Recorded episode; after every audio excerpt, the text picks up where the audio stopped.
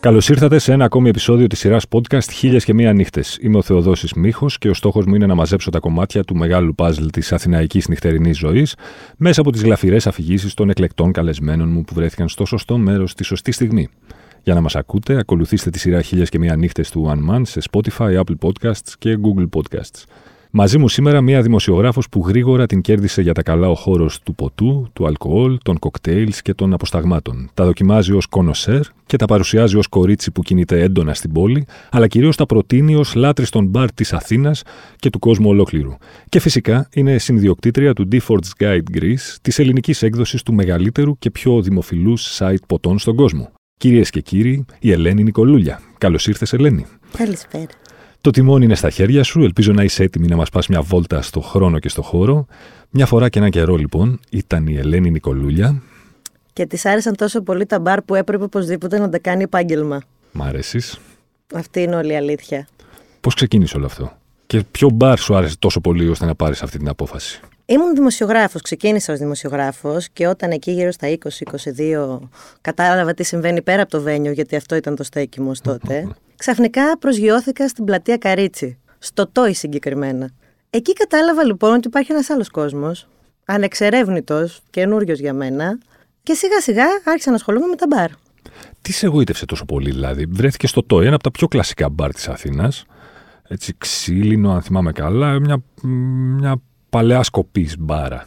Τι σε εγωίτευσε τόσο πολύ σε αυτό το μπαρ που δεν το είχες βρει, ας πούμε, στα μεγάλα κλαμπ ε, που συχνάζεσαι. Η διαφορετικότητά του. Δεν, δεν πίστευα καν ότι μπορεί να υπάρχει κάτι τέτοιο.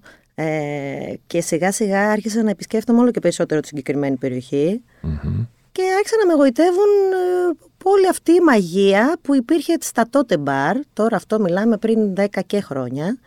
Ε, με πρώτη στάση φυσικά το Μπαμπαοράμ. Oh, ναι. Ε, ήμουν δημοσιογράφος, έγραφα για την Αθήνα. Ήμουν αρχισυντάκτρια σε έναν ε, οδηγό πόλης τότε. Υπήρχε μια στήλη ποτού, την οποία δεν την ήθελε κανένας. Κανένας όμως. Γιατί δεν ξέραμε τότε τι είναι το ποτό. Έτσι, τα κλαμπ ξέραμε, τα μπουζούκια ξέραμε, δεν ξέραμε τίποτα άλλο.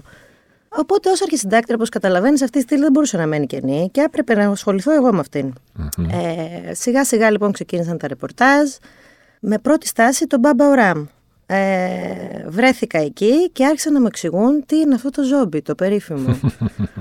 Ε, ακόμα δεν έχω ρωτήσει αν μου είχαν πει ψέματα τότε, αλλά θυμάμαι για ένα blend με 30 ρούμια. Τώρα καταλαβαίνω ότι φυσικά και ήταν ψέματα, αλλά δεν ξέρω τότε πώς ήταν αυτά τα ψέματα.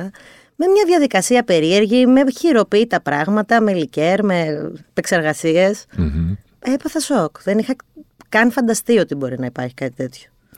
Πες μου κάτι τώρα. Δημοσιογράφος ποτού. Τι σημαίνει ακριβώς; Πώς το ορίζεις αυτό σε κάποιον που δεν γνωρίζει; Τι σημαίνει δημοσιογράφος ποτού.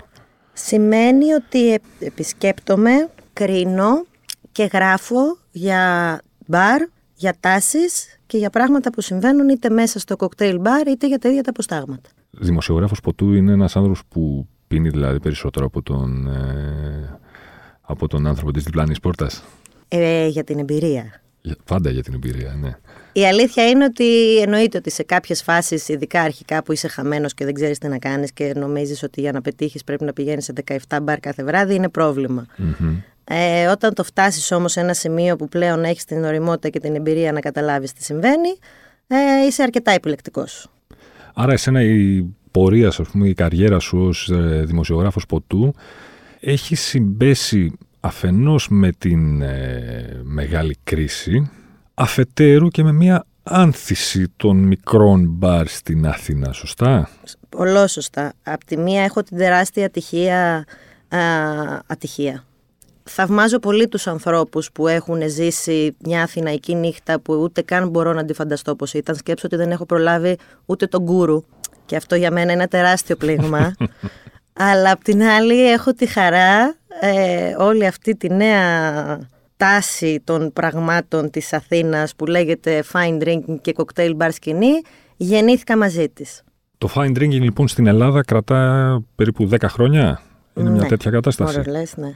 Μήπως, λέω μήπως, στην Αθήνα και κατ' επέκταση στην Ελλάδα, αλλά στο συγκεκριμενοποιήσουμε στην Αθήνα, παράγουμε περισσότερους mixologists από όσους μπορούμε να καταναλώσουμε και περισσότερα cocktails από όσο μπορούμε να καταναλώσουμε. Κοίταξε να δεις το καλό με την Αθήνα σε σχέση με άλλες α, μετροπόλεις του κόσμου είναι ότι είναι όλα πολύ πολύ συγκεντρωμένα. Άρα αν βγεις στο κέντρο της Αθήνας, το ότι έχεις τη δυνατότητα να περάσεις πάρα πολύ ωραία ε, ασχέτως από, το, από τα κοκτέιλ, από τα οτιδήποτε. Έχεις τη δυνατότητα να περάσεις πάρα πολύ ωραία σε διάφορα σημεία στην πόλη. Αυτό έχει κάνει την Αθήνα μοναδική και ξεχωριστή και να την επιλέγει ο κόσμος από οπουδήποτε, κυρίως από την ευρωπη Άρα, όχι, δεν θεωρώ ότι παράγουμε περισσότερους. Παράγουμε πάρα πολλά σημεία που μπορεί κανείς να περάσει πάρα πολύ ωραία. Ωραία. Το fine drinking πώς το οριοθετεί η Ελένη Λικολούλια ως ε, ειδικό επί του θέματος; Τι εστί fine drinking; Το fine drinking α, είναι πολύ α, καλή πρώτη ύλη σε, σε συστατικά, σε αλκοόλ, είναι δημιουργικές συνταγές, είναι προσεγμένες συνταγές, είναι ακολουθώ τις τάσεις που υπάρχουν παγκοσμίως. είναι δηλαδή ένα γαστρονομικό, ένα τμήμα της γαστρονομιας Είναι ακριβώς ότι είναι το fine dining, δηλαδή κάτι προσεγμένο, κάτι πιο upgraded, κάτι πιο προσεκτικά διαλεγμένο και παρουσιασμένο σε υγρή μορφή. Άρα δεν είναι fine drinking το κλασικό το screwdriver, ας πούμε. Θα μπορούσε να είναι fine drinking. Έχουμε δει πάρα πολύ δημιουργικά screwdriver. Κάτσε, screwdriver είναι βότκα πορτοκάλι, αυτό θυμάμαι εγώ. Ναι, αλλά αν αντί για πορτοκάλι σου βάλει κάποιο σαγκουίνι ολόφρεσκο και σου βάλει και λίγα μπίτερ από κάτι. Ε, τότε είναι κάτι άλλο, δεν είναι βότκα ε. πορτοκάλι. είναι μία προσεγμένη βότκα πορτοκάλι. Μάλιστα. Ε, το fine drinking είναι όμως ένα σπορ που μπορούμε να αντέξουμε όλοι, ενώ που μπορεί να αντέξει η τσέπη όλων μας. Δηλαδή μπορεί να υπάρξει fine drinking χωρίς να ξεπαραδιαστείς, για να το πω απλά. Ε, δεν θεωρώ ότι το να πίνεις καλά σημαίνει και να πίνεις ακριβά. Δεν πίνεις φύλλα χρυσού και αφρούς και φούμαρα. Μπορείς να πιεις μια όντως υπέροχη βότκα με πορτοκάλι. Ένα καταπληκτικό gin and tonic που το gin θα έχει μπει στην κατάψυξη και το tonic θα είναι τέλεια παγωμένο με ένα καλό κομμάτι πάγου. Αυτό είναι ο ορισμός για μένα του fine drinking. Το τέλειο gin and tonic. Πώς το πες με το τέλειο κομμάτι πάγου, για πες αυτό με, με ενδιαφέρει για, για σπιτική χρήση. Για σπιτική χρήση, ναι. Το τέλειο λοιπόν gin tonic για εμένα είναι παγωμένο παγωμένο κατεψυγμένο gin, παγωμένο αναψυκτικό, όλα να είναι τέλεια παγωμένα δηλαδή, και ένα καλό κομμάτι διάφανου πάγου. Πλέον στις περισσότερες κάβες υπάρχουν τέτοιοι Καλά και στα μπαρ εννοείται. Οπότε έχεις κάνει μια fine drinking εμπειρία που κατευθείαν από το απλό gin and tonic που μπορεί να λες θα πάρω ένα ποτήρι, θα βάλω gin, θα βάλω tonic και τέλος, έχεις κάνει μια fine drinking εμπειρία στο σπίτι σου. Η άνθηση του fine drinking οδηγεί παράλληλα και στην μείωση της... Ε, προσπαθώ να βρω αν υπάρχει μια κομψή ορολογία γι' αυτό, αλλά δεν νομίζω ότι υπάρχει. Στη μείωση της μπόμπας εκεί έξω. Δεν... Είναι δύο διαφορετικοί κόσμοι που συνυπάρχουν χωρίς να ενώνεται ο ένας με τον άλλον. Κοίταξε να δεις. Καταρχάς, όταν μιλάμε για fine drinking, μιλάμε κυρίω, όχι κυρίως, μιλάμε αποκλειστικά για μπαρ, τα οποία σέβονται τόσο πολύ και τον εαυτό τους και τον καταναλωτή, που δεν υπάρχουν αυτό το, η έννοια του μπόμπα από του. Ναι, δεν εννοώ για τα μπαρ που είναι, που προσφέρουν fine drinking. Εννοώ ότι εφόσον είναι όλο ένα και μεγαλύτερη η προσφορά του fine drinking, δηλαδή ενημερώνονται τα μπαρ, φαντάζομαι, ακόμη και ένα μπαρ πλέον της γειτονια παίζει καλά σε ποτά. Γιατί ξέρει ότι ο κόσμος κρίνει πιο αυστηρά, ξέρει περισσότερο από νύχτα, από, από καλά ποτά. Αυτό αυτομάτως δεν σημαίνει ότι εφόσον ο κόσμος ενημερώνεται, εντοπίζει πιο εύκολα την μπόμπα, άρα δεν παίρνει στα μπαρ να σερβίρουν μπόμπες πια. Φυσικά. Θεωρώ ότι έχουν εκλείψει μπόμπες. Ναι. Από τα fine drinking bars. Μάλιστα. Δεν έχουν κανένα νόημα. Βότκα, ουίσκι, τεκίλα ή τζιν; Για μένα η τεκίλα θα είναι πάντα η μεγάλη μου αγάπη. Mm. Την αγαπώ την τεκίλα. Περνάω ωραία με την τεκίλα.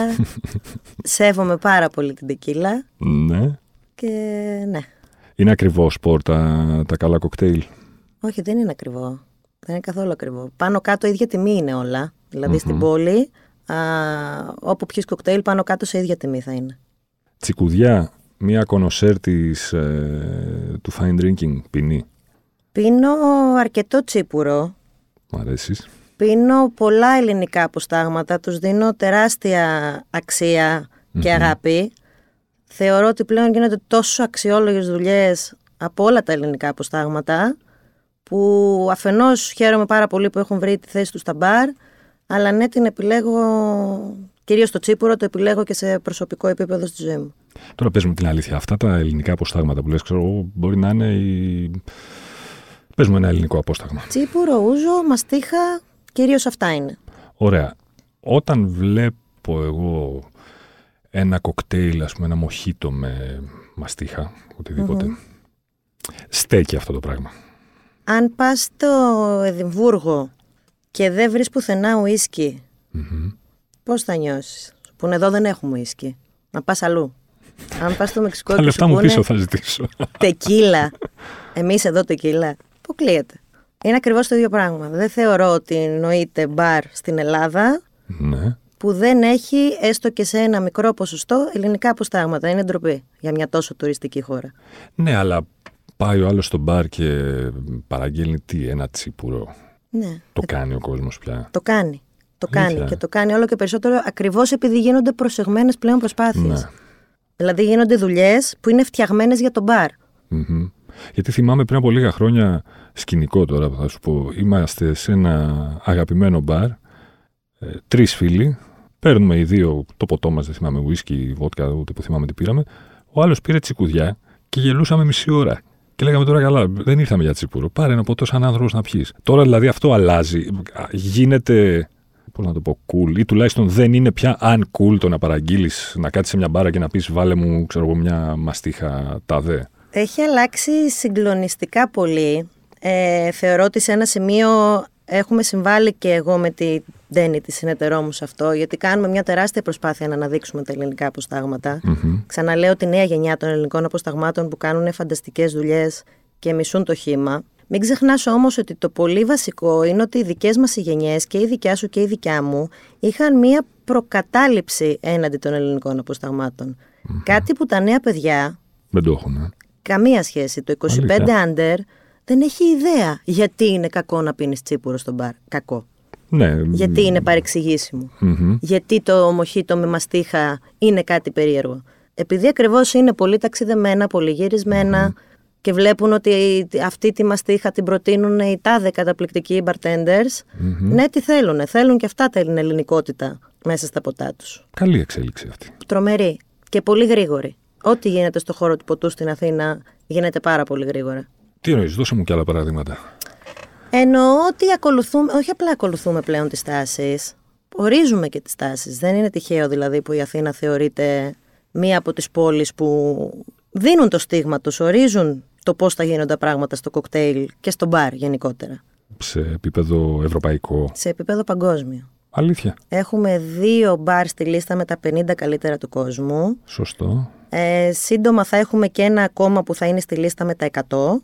Ε, αυτό σε μια ακτίνα 500 μέτρων που είναι το κέντρο της Αθήνας. Σωστό. Είναι τεράστιο. τεράστιο. Άρα η Αθήνα στο επίπεδο του fine drinking και της ε, cocktail culture και γενικά της νύχτας θεωρείται υπολογίσιμη δύναμη στο εξωτερικό. Δεν ευλογάμε μόνοι μας τα γένια μας ότι στην Αθήνα ξέρουμε να διασκεδάζουμε τα βράδια και να βγαίνουμε και να έχουμε και ωραία μπαρ και τέτοια πράγματα. Ακριβώς. Δεν τα ευλογάμε καθόλου. Γιατί το επίσης μοναδικό με την Αθήνα είναι ότι περνάς και ωραία στα μπαρ. Δεν είναι. Έχουν μουσική, έχουν φλερτ, ναι. έχουν σφινάκια, έχουν high five, έχουν μουσική. έχουν όλα αυτά που, ναι, στα πιο στημένα, στο πω, πολύ όμορφα ξενοδοχειακά μπαρ καπου στην Ευρώπη δεν το βρίσκεις. Πώς θα περιέγραφες εσύ σε έναν φίλο, φίλη, συνάδελφο από το εξωτερικό που δεν έχει έρθει στην Αθήνα ποτέ, θέλει να έρθει στην Αθήνα και σου λέει τι να περιμένω από την Αθηναϊκή νύχτα; Πώς είναι η Αθηναϊκή νύχτα; Ποια είναι τα συγκριτικά της πλέον εκτήματα. Ένα top 5. Το top όλων είναι ότι είναι όλα πάρα πολύ Πάρα πολύ κοντά. Δηλαδή, όταν θα βγεις ένα βράδυ στην Αθήνα, μπορείς ταυτόχρονα να πας σε 2, 3, 5 ω αντέξεις μπαρ. Το δεύτερο είναι ότι θα πιεις πάρα πολύ ωραία κοκτέιλ. Προσεγμένα, όμορφα, δημιουργικά, όλα αυτά που λέγαμε πριν. Το πολύ πολύ βασικό, μάλλον το δεύτερο θα το πω ότι είναι αυτό, είναι ότι είναι όλοι very happy.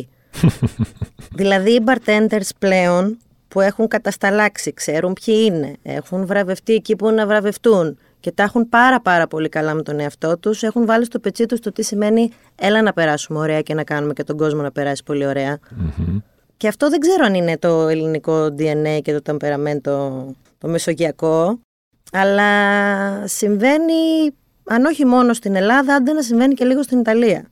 Αυτό το πάμε. Πάμε να περάσουμε πάρα πολύ ωραία. Μπράβο μας. Ναι. Κοίτα να δεις. Ε, ο πελάτης έχει πάντα δίκιο. Σαν μπαρ. Όχι. Ω κονοσέρ των μπαρ, εσύ τι λες. Ε, ο πελάτης έχει πάντα δίκιο όταν ζητάει να πιει ό,τι θέλει και όπως το θέλει. Δηλαδή, αν πάω εγώ σε ένα μπαρ και ζητήσω βότκα μανταρίνη, Ναι. αν εσύ έχεις μανταρίνη θα μου κάνεις βότκα μανταρίνη. Αν δεν θέλω.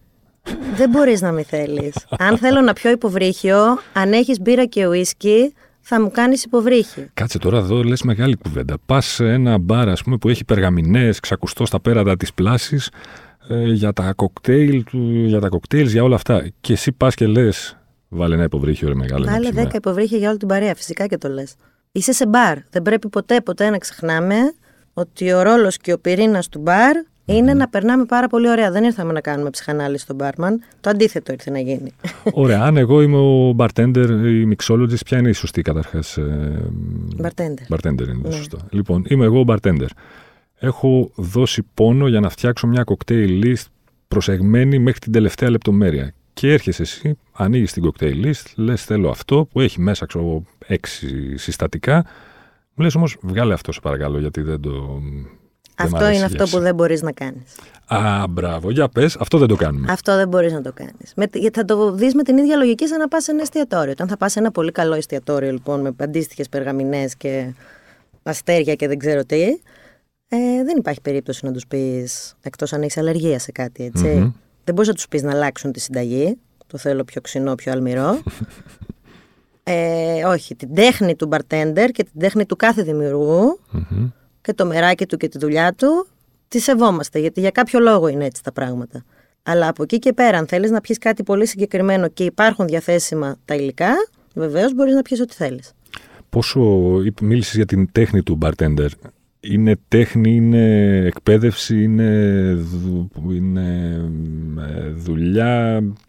Τι είναι όλο αυτό; Νομίζω ότι είναι ένας Γιατί συνδυασμός. Παλιά ήταν εξής. Λέγαμε, λέγανε κάποιοι, πάμε να γίνουμε bartenders ή ένα barman, μπαρμάνια, Για να βρίσκουμε κορίτσια. για να βρίσκουμε κορίτσια. Αυτή Έτσι. ήταν η φάση. Να σερβίρουμε καμιά τεκίλα, να κάνουμε ένα Καλά, σινάκι, ακόμα έτσι. βρίσκουν κορίτσια, έτσι. Προφανώς. Αλλά παλιά ήταν εξής, ένα κατάσχετο πάρτι, ας πούμε, η δουλειά του μπάρμαν. Πώς είναι τώρα, ή πώς θα έπρεπε να είναι, ή πώς έχει αλλάξει μέσα σε- στο πέρασμα των ετών; Έχει αλλάξει τρομερά. Έχει γίνει ένα δομημένο επάγγελμα που τα παιδιά ξυπνάνε όλα νωρίς γιατί εκπαιδεύονται, γιατί έχουν δουλειές, γιατί έχουν ε, να είναι στα εργαστήρια για να φτιάχνουν όλα αυτά που εμείς θα πιούμε το βράδυ και και και. Ταξιδεύουν πάρα πολύ, μορφώνονται πάρα πολύ, παρακολουθούν το τι γίνεται και με το που τελειώνουν τη βάρδιά τους πίνουν μια μπύρα και πάνε στο κρεβάτι Πάνω στο τους. σπίτι τους. Ναι. Δεν είναι.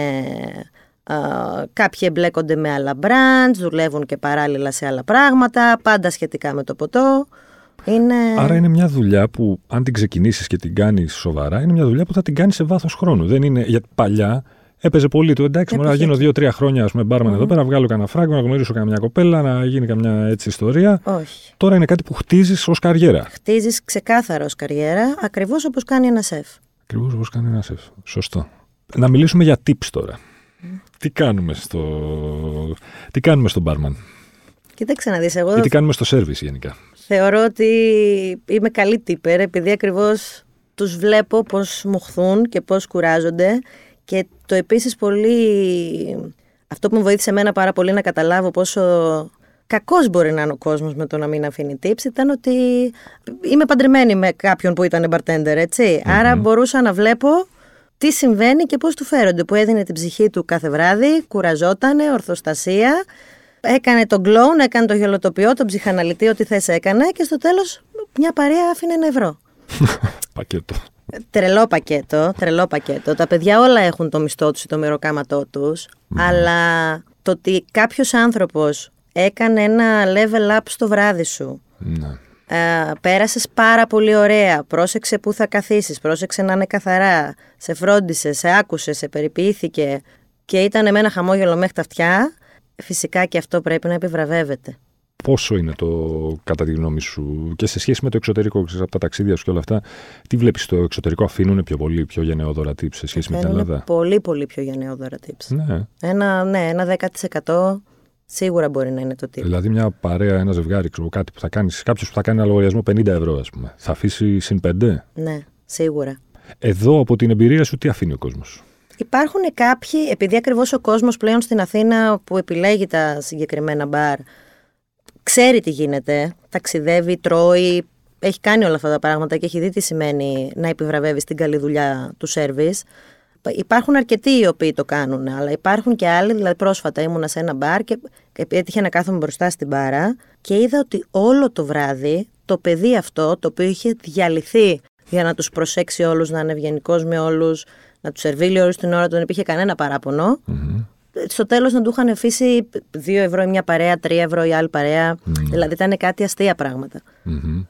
Και εμένα μου δείχνει αυτό ότι δεν ξέρω αν έχουμε σεβαστεί όλο αυτόν τον κόπο που γίνεται. Ναι. Και δεν εννοώ τον πρωινό κόπο, γιατί δεν αφορά κανέναν το εσύ ότι εσύ όλη μέρα δουλεύεις για να μου φτιάξεις αυτό το κοκτέιλ. Αλλά το ότι εσύ εκείνη την ώρα φρόντισες να περάσω πάρα πολύ ωραία και να βολευτώ, να κάτσω και όλα αυτά, ναι, νομίζω ότι πρέπει να το λαμβάνουμε υπόψη μας. Με το κέρασμα τι γίνεται ή τι πρέπει να γίνεται στα μπαρ; Νομίζω ότι αυτό είναι εντελώς στην ευχέρεια του κάθε. Δεν υπάρχει ένας άγραφος νόμος που. Εάν σου αρέσει το κορίτσι, κάτι κερνάς. Όχι. ναι, δηλαδή είναι ο κλασικός άγραφος νόμος. Δεν ξέρω πώς. Ε. Δεν υπάρχει ο άγραφος νόμος που λέει ότι στα, στο τρίτο ποτό ο μπάρμαν πρέπει να σε κεράσει το τέταρτο. Δεν νομίζω να υπάρχει τέτοιος νόμος. Δεν θα έπρεπε να υπάρχει. Μιλάς να είναι προσωπική σου ανάγκη, ε. ε όχι, δεν το, δεν το ξέρω αυτόν τον νόμο για να σου είμαι ειλικρινής, ούτε γραπτό ούτε άγραφο.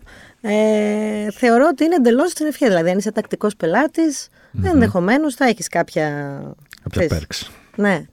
Μάλλον δεν είσαι τακτικός πελάτης, γι' αυτό δεν σε κερνάνε. Τι γίνεται; Με κερνάνε μια. Εκεί που είμαι τακτικός, με κερνάνε. Είπες πριν τη λέξη, μια λέξη τζιζ από ό,τι έχω καταλάβει τον τελευταίο καιρό, ότι έχει να κάνει με το, με το αλκοόλ. Ε, και μιας και αναφερθήκαμε σε ελληνικά αποστάγματα, νομίζω κολλάει η λέξη χήμα. Το χήμα είναι δαιμονάς και ξορκίζουμε μακριά το χήμα παντού, δεν το θέλουμε από πουθενά εκτός ότι κάνει πολύ κακό οικονομικό στις ελληνικές παραγωγές και στους νόμιμους παραγωγούς που πληρώνουν τους φόρους τους και όλα αυτά που πληρώνουν κάθε ε, το ότι πίνεις σχήμα σημαίνει ότι πίνεις κάτι το οποίο δεν ξέρεις από πού έχει έρθει, πώς έχει έρθει, τι χημικά έχει μέσα και σε τι ποσοστό αυτά είναι επιβλαβή ή όχι τον οργανισμό σου, βάζεις κάτι εντελώς σχήμα μέσα σου. Ναι. Οπότε φυσικά και το εξορκίζουμε. Οπότε αν πας σε ένα τσιπουράδικο ας πούμε ε, και παραγγείλεις φέρε δύο, είμαι και από το Βόλο 2,25 ας πούμε και θα σου πει αυτός έχω χήμα, έχω και το, την τάδε μάρκα. Ναι. Να πάρεις την, ε, το εμφιαλωμένο. Η γνώμη μου είναι πάντα ναι. Πάντα ναι γιατί είσαι 100% ασφαλής ότι δεν θα πάθεις τίποτα από αυτό το πράγμα. Μάλιστα. Η νύχτα στην Αθήνα μετά από, την, ε, μετά από τον κορονοϊό πώς είναι τώρα, τον πρώτο καιρό, ας πούμε, τους πρώτους μήνες και πώς προβλέπεις ότι θα είναι στο μέλλον; Τη νύχτα την είδα πάρα πολύ ζωντανή.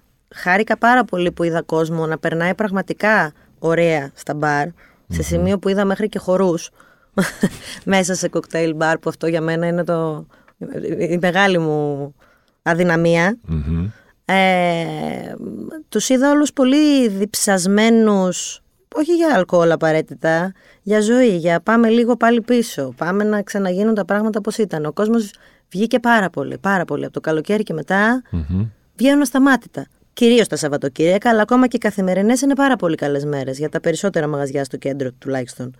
Πώς θα συνεχιστεί αυτό, θεωρώ ότι ακόμα και τα Χριστούγεννα έτσι θα είναι. Mm-hmm. Τώρα μετά. Βλέπουμε. Βλέπουμε.